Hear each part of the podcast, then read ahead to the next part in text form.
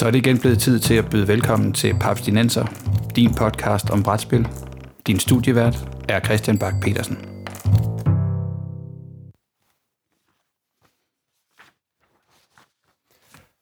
Velkommen til Papstinenser, Danmarks mest regelrette podcast, dedikeret udelukkende til brætspil og moderne kortspil. Bag podcasten her står Papskubber, den danske side på nettet om brætspil, fyldt med nyheder, anmeldelser, regelhjælp, artikler og anbefalinger til, hvad jeres næste brætspil kan være. Mit navn er Christian Bak petersen og med mig i studiet i dag har jeg Morten Greis og Peter Brix. Hallo. Hej hej. Og i dag, der skal vi snakke om regler. Gode regler, dårlige regler, velskrevne regler og regler, der er helt umulige. Men inden vi starter på regelrytteriet, så øh, der er et nyt øh, Twilight Imperium ude. Og øh, det er jo det, man i øh, musikkredse nok ville kalde en LP, en longplayer. Men hvad er egentlig den længste sådan, brætspil-session med et enkelt brætspil, som øh, I to I har haft gang i? Hvad siger du, Peter? Jeg siger, at jeg har for første gang i mit liv lært, hvad LP står for. øhm, vi på et tidspunkt i vores gamle lejlighed øh, havde konen og jeg den idé, at vi ville starte en lille, lille brætspilsklub op, hvor vi inviterede nogle venner, og øh, vi, skulle, vi kom en gang. Øh, aftalen var første fredag hver anden måned. Øh, første lørdag hver måned spillede vi brætspil. Og øh, der måtte vi tredje gang lave en regel om, at øh, denne her gang prøver vi at finde et spil, der ikke tager 8 timer. Mm. Jeg kan ikke huske, hvad første spil var, men anden gang var det øh, Game of Thrones, der simpelthen tog for evigt. Fordi at så var den ene lige ved at vinde, men så blev han slået ud af den anden, der var lige ved at vinde. Og, det, ja. og jeg ved godt, 8 timer, det er slet ikke særlig langt for at spille, i forhold til, hvad andre mennesker har spillet. Men det er sådan, det er op omkring for mig. Okay, det er også 8 timer. Det, det, er, det er noget. Hvad, men, ja, men Morten, du kan, du, kan, du kan nok lige bestikke den. Åh, oh, det kan jeg godt. Uh, jeg har siddet og rumstedet lidt i min hukommelse og gravet dybt ned i fortiden, fordi jeg må indrømme, de lange spil, det er ikke noget, jeg spiller længere. Um, det, de der sådan, lange, lange spiloplevelser, det, der, der er ikke så ofte, til hverdag er der ikke den samme tid til dem, som, som dengang jeg, hvad skal jeg sige, var en ung knægt, der gik i gymnasiet og lignende. Øhm, så de lange spil, jeg sådan lige umiddelbart kan komme i tanke om, det her, dengang spillede jeg jo blandt andet Epic, øh, det der Warhammer 40k-spil, hvor alle dine soldater er 6 mm høje, øhm, så man kan føre virkelig store hære hen over bordet og så videre. Og når man spiller med en 10.000 points her, så tager det tid. Så, så der ryger man meget hurtigt op i de der 6-10 timer for et, uh, for et enkelt slag. Og så er der selvfølgelig hele opsætningen af de to 10.000 points her over for hinanden og sådan nogle ting. Og nogle landskaber og noget værk. Ja, lige præcis. Så, så det var en af dem, jeg tænkte, åh hvad, der kom jeg i hvert fald langt med, uh, med, med teamtallet. Uh, men så har jeg jo også Advanced Civilization, som jeg jo alle dage har været glad for. Uh, det er sjovt ikke, fordi jeg, jeg har nemlig også siddet og tænkt, jeg har, også, jeg har altså også spillet en del Civilization i, i 90'erne, og jeg tænker, Advanced, det gør det næppe hurtigere. Nej, det gør det ikke, men det gør det godt. og jeg har da også spillet det med erfarne spillere, hvor vi simpelthen har spillet det igennem på beskidende 6 timer, men en, en 12 timer er ikke usædvanligt, og det har typisk været noget, man gjorde i forbindelse med en hyttetur, eller på en uh, kon eller lignende, ikke? Uh, eller ungdomsskole weekend, hvor man uh, med ungdomsskoleholdet i brætspil og rollespil osv., uh, ligesom tog en weekend ud og sagde, nu spiller vi. Um, det havde jeg tid til dengang. Det har jeg ikke så meget af længere. Uh, men der var de der sådan, uh, 12 timers ting var ikke umulige. Og der sniger talisman sig i virkeligheden også ind, når du tager det gamle talisman second edition med alle udsidelserne. Ja, præcis. Um, det er så ærgerligt at skulle pakke det sammen, ikke? Inden, inden man nåede ind til dragen. Lige præcis. Uh, men jeg tror, at Twilight Imperium faktisk, uh, og som jeg husker det, må det have været second edition, mere eller mindre tager rekorden, fordi den passerede de 20 timer, Øhm, fordi der gik turtling i det. Altså alle byggede op, og ingen turde slås, så det voksede bare herren op, fordi der var ikke rigtig noget låg på, hvor store de kunne være, og så videre. Så, så herrene voksede bare, og efter sådan de der sådan, øh, 10-12 timer, eller meget det var, så overdrog jeg så, så mit spil til en anden, øh, der kom forbi, det var på, det var på Condom i sin tid. Øh, og så gik jeg i seng og sov, og da jeg så stod op om morgenen og gik til morgenmad og så videre, der sad de så stadigvæk og spillede, og et par timer senere, så var der endelig en, der angreb naboen, og et par timer senere var de så færdige. Um, Hold da op. Holy smoke, man. ja. så, så det er umiddelbart uh, de længste spil, jeg sådan lige kan komme i tanke om. Det er alligevel også, øh, det er noget, ikke? Fordi jeg havde, som sagt, jeg havde også øh, overvejet om, øh, om, om Civilization, som jo også tager noget tid, ikke? Altså, der er en, der er en, en situation, der skal bygges op der. Øh, om det er noget af det længste, jeg, jeg har spillet. Øh, og det, jeg, jeg tror, altså, det er i hvert fald der opad, men ellers så har jeg jo mm. også, øh, så har jeg jo også spillet, jeg har jo spillet Empire's Arms sammen med, med, med producer Bo for, for noget tid siden. Og det er jo også, altså der spiller man jo Napoleonskrigen i noget, der nærmest virker som en til en, altså. øh, altså, det er, jo, det er jo, man spiller dem igennem måned for måned, ikke? Og, og jeg vil sige, det er jo ikke, det er jo ikke en af de, sådan, de, de kortere, kortere konflikter i europæisk historie. Jeg kan se, altså på, øh, på Board Game Geek, der har den en, øh, en, en suggested playtime, som ligger mellem 6.000 og 12.000 minutter. og jeg vil, altså, vi, vi spillede, vi, vi nåede vel ikke mere end et halvt år ind i den her utrolig lange krig, som jeg går fra 1805 til 1815. Og det, det alene tog jo øh, det ved jeg ikke, tre-fire gode søndage op i, øh, i, i Aarhus Nord. Og syv mand høj. Mit liv simpelthen for kort. Syv mand høj. Wow. Øh, altså, og det er jo en fascinerende størrelse, og jeg har jo sidenhen skaffet mig et Empire's Arms, som en eller anden dag, når alle mine børn er flyttet hjemmefra, så skal det der op og stå på et meget stort bord, og så skal det først pakkes ned, når vi er færdige. Wow. Fordi og det er jo også, det er også lidt vanvittigt spil, ikke? fordi det er jo, altså, det er jo old school Evernote Hill, så det er bitte, bitte små stykker pap, spredt ud over et kæmpe, kæmpe, meget tyndt kort. Og der er ikke nogen smart save-funktion eller noget. Det er bare noget med at sidde og putte det hele tilbage i æsken. Og ja, nu kommer man til at lyde virkelig gammel, ikke? men det, sådan, det var jo før vi alle sammen havde sådan nogle smarte digitalkameraer, så man bare kunne tage et billede af det hele. Det havde vi altså ikke. Ja, for der må have været noget, noget bogføring med sådan et spil der, at, at skrive alle positioner ned. Og... Ja, præcis. Ja. Men øh, på et eller andet tidspunkt, Bo, når, øh, når, når, når vi bliver rigtig gamle, så, så tager vi den en gang til. Empire's Arms. Jeg spiller gerne øh, det osmaniske Empire en gang til. Jeg kan godt se, der, der er god rum for sådan nogle brætspils Øh... Præcis, præcis. Ja. Det bliver øh, det er Og ellers så er vi jo i, øh, i optagende stund, der er jeg jo på fjerde spilgang med vores øh, første curse i Seventh Continent. Mm. Det er jo også, øh, ja. så vi, der er vi også over de 10 timer. Ja, og jeg tror også, vi ramte, vi, gennemførte, vi har gennemført vores første curse, øh, men jeg tror også, vi ramte øh, et sted mellem 4 og 6 spilgange på første curse. Øh, men, men safe game-funktionen tager noget af den der sådan stamina-prøvelse ud af spillet, øh, hvilket egentlig er meget rart. Øh, ja, ja. Det er meget, meget, meget elegant og velfungerende, det må man sige. Ja, ja det er det. Og derudover så tænker jeg, at vi, øh, vi snart i en episode også kaster os over øh, Twilight Imperium i en, øh, i en måske 1-10 i forhold til spillængde episode. ja, det ja. kan være, vi skal, det kan være, I skal hive fat i en, øh, i en gæstevært, som der måske har prøvet det, uh, og ikke er mig. ja, jeg ved, om vi kan finde sådan en. Ja, vi øh, kigger på det i al dens øh, glans og øh, fancy plastikstykker. Nå, men ellers så skal vi øh, snakke om noget af det, der er allervigtigst, når det kommer til brætspil. Reglerne. Og jeg tænker, at vi i den her episode, vi, øh, vi dykker ned i, hvad det er, der gør regler, og ikke mindst regelbøger, gode. Og ikke så meget sådan enkelte regler, der er gode eller dårlige, hvis det giver mening.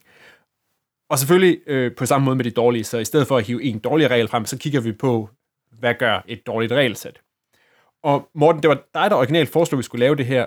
Hvad er et øh, fedt sæt regler for dig? Et fedtsæt-regler er en, en regelbog, der nærmest, hvad skal jeg sige, forbliver uset, fordi man knap nok bemærker, at man, uh, man løber gennem den, og reglerne kommer intuitivt til en. Um, og derfor er den virkelig også svært sådan at komme i tanke om, åh, hvad var nu egentlig et godt sæt regler? Fordi et godt sæt regler er... det er den, du har glemt, eller ja, ikke præcis. tænker på. Fordi at, at den, den er jo nærmest usynlig, fordi den bare fungerer så godt, så man, man læser den igennem, og så kører man egentlig ret fint med den.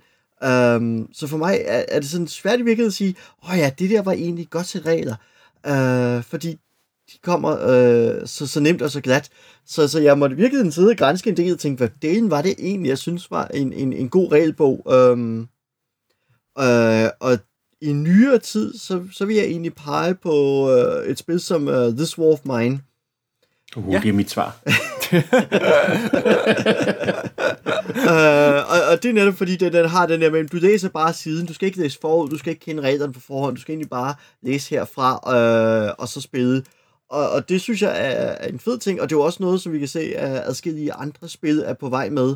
Friedemann Friese har jo sin, øh, sin nye serie af spil, hvor han jo også øh, har den mekanik med, at man simpelthen man åbner æsken, tager det første kort op, følger instruksen på kortet, og så går den derud af. Øhm, det, det synes jeg er på den måde et, godt sæt regler, og det er jo også et, vi finder i Fuck of Love, der også bruger sådan en, på den måde åben æsken, sætte spillet op, og så kører vi derfra. Øh, og så er der jo dem, som, hvad skal jeg sige, gør det på en snid måde. og bliver jeg er lige ud af nogle tangenter her, kan jeg mærke. Øh, XCOM for eksempel. Uh, igen, altså, der er jo nærmest en, en guide til, du installerer appen, du sætter spilpladen op, du lægger brækkerne, og så aktiverer du appen, og så kører vi herfra, for så tager appen virkelig resten for jer. Og Mansions Madness Second Edition har jo også noget af den her med, du aktiverer appen, og så tager den spillet herfra for jer. Um, og det synes jeg er noget af det, der, uh, der er spændende formidling, fordi det er i virkeligheden måske mere, mere formidling, end det er, end det er regler. Og det var fast forvaret fri, men frisespillet, nu er jeg kommet i tanke om det. Uh, men tilbage til uh, favorit regler. Jeg ved ikke, hvad jeg skal sige. Uh, um, jo, noget jeg synes var godt et eller andet sted, det er virkelig en Eldritch Horror. Uh, fordi den, den, hvad skal jeg sige, fordi et sæt regler ofte særligt jo mere komplekst spillet er, desto ofte bliver man nødt til at referere til, øh, tilbage til det og finde ud af, hvordan var det nu lige. Og det jeg godt kan lide ved Eldritch Horror og mange af de spil, som Fantasy Flight har lavet derfra, det er, at de splitter øh, reglerne op i ligesom to ting. Der er referencen, som du dykker ned i, når du skal finde en specifik øh, regel, og så er der selve regel gennemgangen eller forklaringen, så du egentlig skal splitter spillet op i to sæt regler, så du siger, okay, det er sådan her, I, spiller, I sætter spillet sådan her op, så spiller I det sådan her, og når I bliver tvivl noget, så tjekker I bare lige referencehæftet. Og det synes jeg fungerer ret godt. Um, og det, det er noget, som jeg synes er en ny, relativt ny ting, men det er også noget, jeg virkelig kan finde, uh, lidt kan finde hos Avalon Hill uh, i deres paragrafsystem. Og nu bragte vi jo uh, Civilization på banen lige før. Fordi uh, når man først havde lært Avalon Hill Civilization at kende, og ligesom var kommet igennem det er sådan, at man spiller, så kunne man altid relativt ubesværet finde alle regler via deres paragrafsystem, og man gik simpelthen og sagde, okay, så er det paragraf 4, og så er det paragraf 4, 3, 3, 1. Der, der står præcis den afgørelse, vi skal uh, bruge. Så uh, Advanced Civilization-reglerne, synes jeg på et eller andet plan, var nogle gode regler, med det forbehold, at du er nødt til lige at lære dem først, og det vil sige, at læse sig gennem paragraferne, det er dødssygt. Det er virkelig, virkelig kedeligt. Ja, det ligner jo, ja. ligner jo lovtekster, ikke? Ja, altså, lige præcis. Det er det, som at læse lovtekster. To, ja. ja. Øh, og den del, altså, så, så, og det, hvad jeg skal sige, det er der, jeg synes, at, at uh, Fantasy Flight med deres Eldritch Horror og den type spilsregler øh, har løst Avalon Hills problem, fordi de simpelthen siger, at vi kan godt lave den der paragraf ting, nu er det bare et referencebog, men det kunne jo godt være sat op som paragrafer, og så er der et sekundært hæfter, der siger, og sådan her sætter jeg spillet op, og sådan her gør jeg jeres træk, og så opstår der et spil. Ja, det, det synes jeg også, det er noget, man sådan kan se i, i, i hvad hedder det, i, i spil som for eksempel uh, Catan, der tror jeg også, når man åbner æsken i det helt grundsæt Settlers, så står der også en kæmpe stor ting, hvor der står, på regelhæftet står der, det her ikke det er ikke reglerne, det er her, du skal slå op bagefter, når du kommer videre, ikke? Og så det hele er faktisk forklaret på, på sådan et ark, der er ja, på størrelse med, med kassen, og så kan man vende det om, hvor der simpelthen også er sådan en intro. Bam, bam, bam, sådan her skal det sættes op, sådan her kører reglerne, dam, dam, dam, og så først senere, hvis der er brug for uddybning eller det eller andet, så kan man gå til det der lille sort-hvide hæfte, der er med. Men jeg mener, der står på, på den hæfte, der er med, det, det er ikke reglerne. Det, det er først til senere. Mm, og det hele så ja. er forklaret på, på med, med, sådan med billeder og illustrationer, og det ene eller andet, at man simpelthen siger, som også gør hele setup-tingen. Netop hvis man er ny brætspiller, så gør det, gør det virkelig nemt. Ja, lige præcis. Det, det er rigtigt. Jeg havde Hvad sagde du, det var for et spil, Christian? Settlers. Ja. Settlers? Øh... Jeg har aldrig selv læst reglerne til Settlers. Men det, jeg tror faktisk også, hvis jeg husker tilbage, så min, øh, min gamle favorit El Grande, tror jeg faktisk også har sådan et stort intro-ark, hvor der måske nærmest er sådan en, sådan her kan du spille de første ture igennem, hvor det også sådan helt bliver skåret ud og med illustrationer og sådan noget, hvor man simpelthen, altså, jeg vil sige igen, El Grande, det er jo fra, fra 96 eller 97, ikke? Det er jo en, en datidens version af en, øh, af en playthrough-video, hvor man kunne gå ind, hvor måske med rundt regnet lige så mange film, som hvis, uh, hvis Rado han ville løbe igennem dem. Øhm, men Peter, du, øh, du nævnte også, hvad hedder det, um, hvad hedder det, uh, This War of Mine. Hvad, hvad, hvad ja. du, hvorfor kom du også til at tænke på det spil? Men det er det her, det reglerne gør. Øh, jeg kan ikke huske, om jeg har snakket i den tidligere episode, men i så fald undskyld. Øh, det reglerne gør helt fantastisk er, at når du åbner reglerne til This War of Mine, så starter det ud ganske som regler til spil gør. Øh, der er lige en forklaring om nogle komponenter, og næste side, her sætter sådan, her sætter du spillet op. Og når du når nederst til højre på opsætningssiden, så står der stop. Nu må du ikke læse mere. Øh, du må først læse reglerne, når I rent faktisk går i gang med spillet. Okay, tænker man, fair nok. Man sætter spillet op, og man venter på, at de andre spillere kommer, og når man så bladrer om på næste side, så bliver der simpelthen forklaret trin for trin, okay, nu sker det her, derfor skal I gøre sådan. Næste spiller. Nu tænker man, næste spiller? Nå, det er så fordi, jeg giver regelbogen videre. Så giver jeg Christian regelbogen, så sidder du, Christian, og læser øh, det næste lille segment, vi skal igennem. Og når du så bladrer der, så står der næste spiller, så giver du den videre til Morten. Og sådan sidder vi hele tiden og kører regelbogen rundt mellem os, så vi hver især kun har vores egen, altså egen stykke regel, vi skal holde styr på lige det her enkelte øjeblik. Øhm, for det første, så øh, er det en fed måde at slippe for at læse regler på, hvilket jeg tror er godt for, øh, for, for, for en licens som This War of Mine, for, som blandt andet er målrettet til folk, der ikke er vant til at spille brætspil. Øhm, det var, og for ja, det, andet, det er baseret på computerspil. Gennem måske fordi det er baseret på computerspil, ja, god point. Øh, og for det andet, så gør det en mystik i forhold til i hvert fald første gang, du løber igennem runden. Ikke? Øh, du ved ikke, hvad der kommer i fremtiden.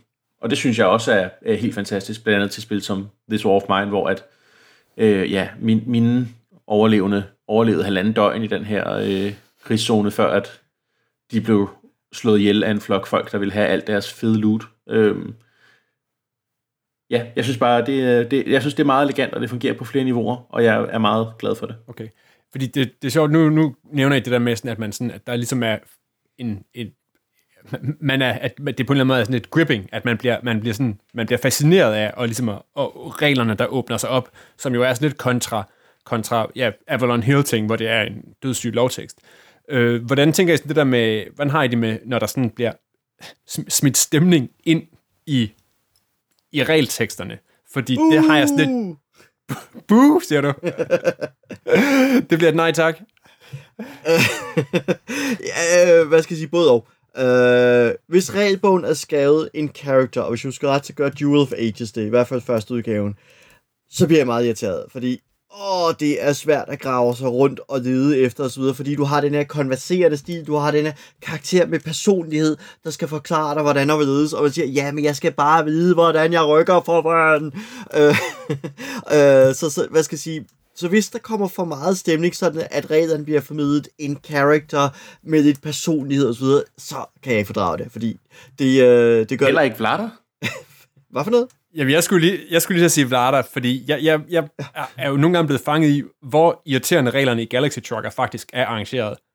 Altså, de, jo, de, de er sjove, og der er glimt i øjet og sådan noget, men de er altså ikke specielt logisk sat op, og ting står hist og her, og så pludselig så er der små sjove figurer, og så er der små sjove citater, og så, ej, det er sådan, det, det, nej, heller ikke Vlada. så, så ja, øh, der må så godt være, hvad skal jeg sige, stemningstekst rundt om. Altså, der må godt være en sides, sådan blev verden til, og det der, denne verden, I nu skal udforske. Altså, der er bare den ulempe, jeg aldrig læser det, fordi jeg kigger, åh, oh, det står altså rekursiv, det er stemningstekstbladet, øh, hvor er, hvordan sætter jeg spillet op? Øh, så, så virkeligheden, alle de der sådan, verdensbyggende artikler, øh, sider med tekster af regelbøger, dem springer jeg højt og flot henover, fordi det, er til sådan, det har ikke noget med spillet at gøre. Det kommer ikke til at påvirke, hvordan jeg spiller det. Det påvirker ikke, ikke reglerne så fint nok, så er det irrelevant for mig. Ja. Men jeg synes faktisk, det er sjovt, Morten, før, før da du snakkede øh, fede regelbøger, mm. at, du, at, at vi er nået til et sted, og jeg er helt enig med dig, men hvor vi fremhæver Fantasy Flight som lavende gode regler. Fordi vi skal ikke, altså hvad skal vi tilbage, fem år? Mm. Øh, Space Hulk og, og Arkham Horror. Ja. Altså Arkham Horror, som jo øh, Bo har fortalt historien før, vores producer Bo, øh, det er grunden til, at papskubber blev til. Fordi at man, reglerne var så besværlige at finde rundt i, at vi lavede lige en nem oversigt over, hvordan man satte spillet op og spillede det. Øh, og, og jeg kan da huske, jeg måtte stave mig igennem øh, reglerne til øh, øh, Space Hulk kortspillet, som jeg lige blanker på navnet på lige nu. Ja, uh, de, uh, Death uh, Angel. Death Angel, ja. Fordi at, at det bliver ved med at referere til termer, du ikke har lært endnu. Ja, og den, uh, og, den regelbog var forfærdelig. Ja, og, og, og altså, hvordan at, at Fantasy Flight til turneringer, øh, har, har, læste jeg på Board Game Geek der for 5-6 år siden, øh, i stedet for at have deres regelhæfter med, så havde øh, ham her Universal Head, som øh, gør det samme som papskubber gør, bare i pdf-form for besværlige engelske regeltekster. Øh, men simpelthen havde hans, øh, hans regelgennemgang med, fordi at de var nemmere for folk at forstå end deres egne regler. og hvordan, altså, og, og de har jo så taget den til sig, fordi jeg, altså, øh, jeg giver dig fuldstændig ret, sådan noget som Eldritch Horror, eller det nye Arkham Horror kortspil, med deres Learn to Play og Rules Reference. Jeg synes, det er genialt. Jeg synes, det er smukt.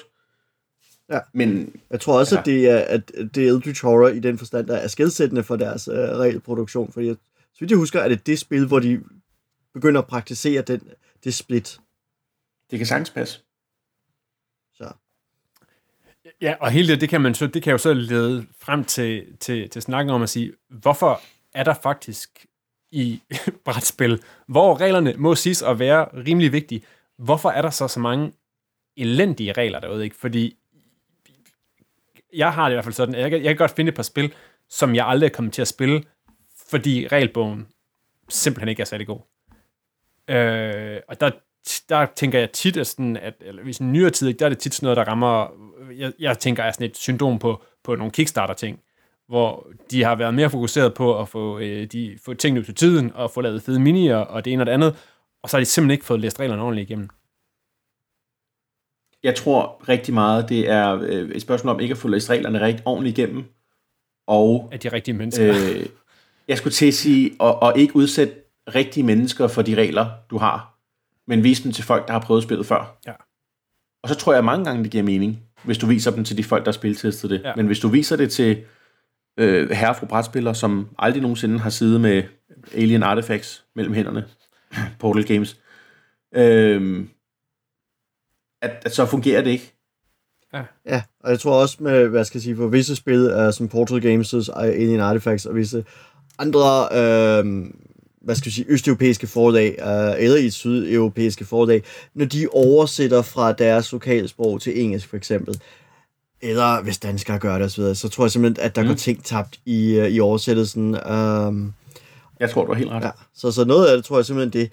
Og så tror jeg også, altså nogle forlag nok bare er, har fasttømret sig på en bestemt øh, model. Altså mit indtryk er, at GMT for eksempel, øh, som Twilight Struggle, øh, som de er nok mest kendt for, men også andre ting, øh, Øhm, har jo ændret en mærkelig regelbog, hvor de som løber al teksten igennem, som er relativt kort, og så kommer der øh, næsten tre gange så lang en tekst, der øh, gennemgår, hvordan man spiller de første ture, og den er jo sat op nærmest, så man skal forestille sig, når man læser teksten, at forfatteren står ved siden af en, man har sat hele brættet op, og nu guider han der gennem de første træk, så der står jo i teksten, hvordan man nu øh, trækker de første kort for kortstakken, flytter brækkerne rundt osv., men, i virke, men det er uden særlig mange, eller slet ingen øh, illustrationer, fordi deres eksempeltekst ligger virkelig op til, at jeg har sat spillet op fysisk foran mig, og nu sidder og flytter rundt og trækker kort og flytter rundt på brækker, mens jeg læser guiden, og på den måde virkelig lærer det at.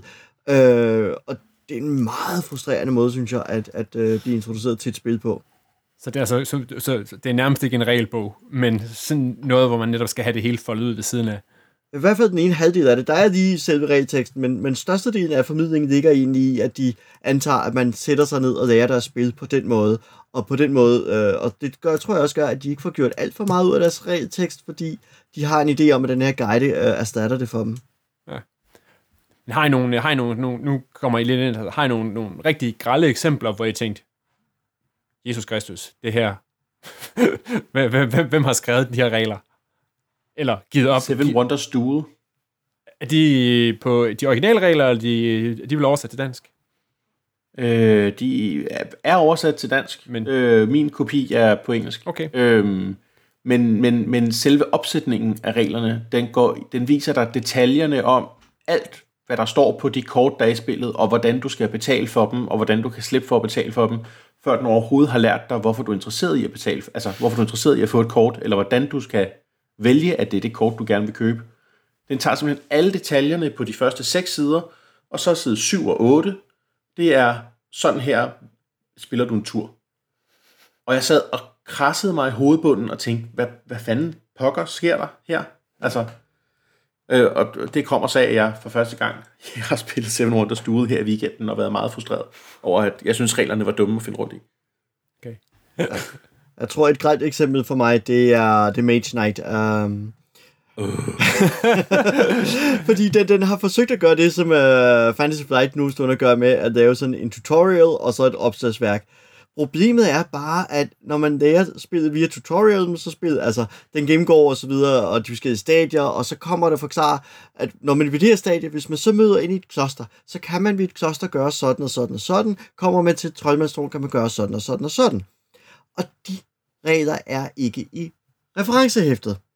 Så det vil sige, at når man så sidder og spiller spillet og siger, hvordan er det nu, kloster fungerer, så står man op i re- øh, referencehæftet og siger, hov, reglen er ikke der. Nå ja, jeg skal huske, at klostre, det var i trin 3 i introguiden til, hvordan jeg spiller spillet. Så er det der, jeg skal slå op og finde dem. At det der med at sprede ud over to bøger, og ja. på en eller anden måde gøre dem så vigtige, det, det virker... Øh, Ja, den er, den er, den er meget frustrerende, øh, fordi du, du ikke kan bruge referencehæftet øh, halvdelen af tiden, og du så skal gætte dig til, hvor det er i øh, introhæftet, fordi introhæftet er jo sat op i den her kronologi frem for øh, i en stringent alfabetisk orden. det, lyder, det lyder helt fantastisk. Der synes jeg til gengæld, uh, Magic Maze gør det rigtig godt. Ja, den har jeg kun fået forklaret, Øh. den har jeg ikke fået læst reglerne til, så det... Øh, Nej. Uh, Magic Maze uh, giver dig ligesom uh, grundreglerne, og så starter den med scenarie 1. Uh, I scenarie 1 må man snakke sammen og alt muligt. åh oh, ja. Ja, det er rigtigt. Altså, Ja, ja, så er det først i scenarie 2, det bliver introduceret, at øh, I må ikke snakke sammen, og så kommer der en ekstra regel på, frem til vi når til og med scenarie 7. Ja. Og det er så først der, du rent faktisk har alle reglerne, fordi du langsomt bliver introduceret for dem. Ja, så chunk, chunk for chunk får du, nu skal du, nu skal du tage de næste tiles, nu skal du introducere den her, nu, Ja, lige, altså lige præcis scenarie 4, der får du at vide, at det kun er øh, dværgen, der kan gå igennem øh, musehullerne, og så videre og så videre. Ja. og det er rigtigt. Det synes jeg, det synes jeg er super, altså super godt skrevet. Mm. Øh, så det er også sjovt det der med, at, at nu øh, i takt med, at der bliver flere og flere øh, brætspil, der bliver oversat til dansk, så falder man jo også nogle gange over øh, sådan nogle steder, hvor, hvor pludselig det bliver svært, fordi at dansk er et, et andet sprog, og al vores øh, lingo, den øh, som ofte er på engelsk. Og man kan sige, det, det, går jo, det er jo faktisk ikke en ny ting, fordi altså, i de danske oversættelser af El Grande, der, er der, jo, øh, der har de jo rask væk ændret på nogle af reglerne i deres øh, lidt bizarre oversættelse. Så der er sådan, ah, der, der er der lige et, et skift alt efter, om man spiller med de danske eller de engelske regler. Øh, hvordan har I det, hvordan har I oplevelser med det? Fordi altså, jeg, jeg synes, det sjoveste, det, jeg har set i tider, det var, øh, det var Splendor, som jeg har fået danske regler. Et glimrende mm-hmm. spil. F- øh, fint og nemt at forklare. Men så står der i Splendor-teksten, der står der på et tidspunkt, at hvis man spiller to spillere kun, så, står der, så skal man kun bruge så og så mange af de her chatonger, som man sidder og henter ind og ud. Og så står der, hold fingrene fra guldchatongerne, som er de der bonus nogen. og det har jeg så set flere folk, der har læst om, jamen, så, så spiller vi ikke med dem, altså. Og, Ja. og det de mener er jo, dem skal du ikke tage nogen af, væk af, fordi I kun er to. Dem skal du bare lade blive der. Der er sådan et eller andet, eller så skal man have færre, eller sådan noget, men der er i hvert fald et eller andet med sådan, dem skal du holde fingrene fra. Der skal du holde fingrene fra. Nå, men så, okay, så, så er de jo ikke med, fordi dem har jeg lige, reglerne lige fortalt mig, det må jeg ikke røre ved. Øh, Ej, hvor er det fint. Åh, oh, ja. Og det, det, det er sjovt. Jeg kan huske, øh, for mig har det mest grædende eksempel nok været Katarnbyerider. Jeg kan ikke huske besvindeligheden længere, men der var en, en, øh, en, en fejl der, i teksten, som gør, at, at reglen siger et, eksemplet, der skal vise det, siger noget andet, og, og det stemmer ikke overens med, med, de, øh, med de officielle tyske regler. Så det var meget, meget frustrerende, fordi at man kunne sidde og diskutere den her sådan lille delelement af byer og ridder frem og tilbage, uden nogensinde at blive enige, fordi at man sagde, der står sådan her, men eksemplet viser det her. Og så, åh, ja, det var...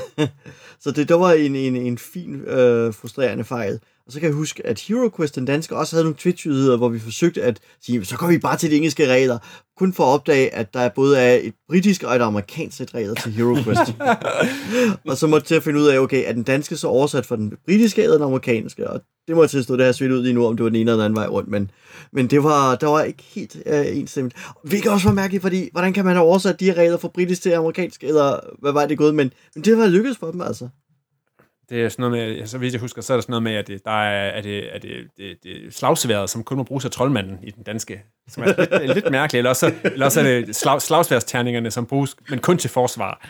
Der er eller andet ved, der er slagsvær. Ja. Nå. Øh, ellers nogle, har vi nogle, øh, nogle sådan spildesigner, som er særlig gode, fordi øh, til, altså, jeg, jeg har jo, øh, jeg er jo rigtig glad for, for reglerne til for eksempel øh, til, til, hvad hedder det, Dogs of War, mit, øh, mit øh, yndlingsspil, det nemt jeg Alle gerne. Reglerne er også virkelig gode, og har lavet den der fine opdeling, hvor man siger, okay, det er så sådan, åbner den sig, åh, det er lidt af en mobbedreng, men så er det fordi, at de har kommet Morten i forkøbet, og har lagt al flavoren om bag, så der kan man blive introduceret til hele det her fantastiske univers, som spillet foregår i, men reglerne, de ligger på de første otte sider, og er smukt illustreret og nemme at gå til. Øh, og generelt så synes jeg, at, øh, at Paolo Mori, han- som er designeren, han er, han er god til det. Og så er der en af mine andre favoritter, som jo er, hvad hedder det, øh, Martin Wallace, som nogle gange laver noget, som bare er totalt lige til at gå til. Altså et spil som London, som er sådan et fint byggespil, og med ret avancerede regler, det er forklaret på ingen glas, og virkelig logisk og nemt at gå til. Mens at så nogle af hans andre spil, der er det sådan helt, man tænker sådan, så vidt jeg husker, så har han en uddannet skolelærer eller sådan noget, man tænker sådan, really? Hvordan, hvordan, kan du, hvordan kan du placere ting så meget i øst og vest, at det sådan er helt så... Men er der nogen af jer, som har sådan har sådan, er der nogen, der er særlig gode, tænker I? Ja, jeg må tilstå jo, jeg har ikke tænkt så meget i, i forfatternavne og koblet dem op på, øh, på spillet, at jeg sådan lige kan sige, den øh, designer øh, har lavet et godt spil, eller har lavet, øh, er god til at skrive regelbøger. Det har jeg faktisk ikke haft tænkt i. Uh, Det kan også være, at det måske mere, faktisk at- er noget, man kan hænge op på, man måske Ja. mere kan hænge op på forlag, ikke? Altså nu nævner Ja. I, at Fantasy Flight, altså, at, at det, det handler mere om, om der sidder nogle gode redaktører. Ja, lige præcis, fordi altså, jeg er vant til for eksempel Flying Frog Productions med, med deres spil, synes jeg generelt, det kan de ikke finde ud af. Um, og hvis jeg tager uh, Academy Games, uh, dem der lige har lavet den der 878 uh, Viking ja. Invasions og FIFA France 1429 osv., der, der har jeg mere det, at de kan simpelthen ikke finde ud af det jagte, fordi deres regler er jo altså bunker af farvede kasser, op og ned hinanden, alt, altså tekst ud, helt ud til kanten, og mest muligt tekst ind på hver side, og masser af det, og masser af eksempler, og, altså, hvor, hvor jeg synes bare, at hele siden flyder sammen i sådan øh, mudret med tekst, hvor der sådan tekst over det hele, farver over det hele, tekstboks over kan- det hele. Og så kan ja. de godt lide sådan nogle lidt, de kan godt lide sådan lidt nogle lyse pasteller. Det gør ja. Det heller ikke bedre. Nej, det er det.